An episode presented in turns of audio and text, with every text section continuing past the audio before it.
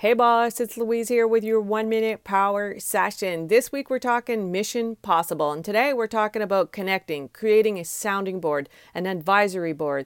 There is an old Chinese proverb if you want one year of prosperity, grow grain. If you want 10 years of prosperity, grow trees. And if you want 100 years of prosperity, grow people. Just because you're a solopreneur doesn't mean you need to be in business alone. Pull people together that have a common vision.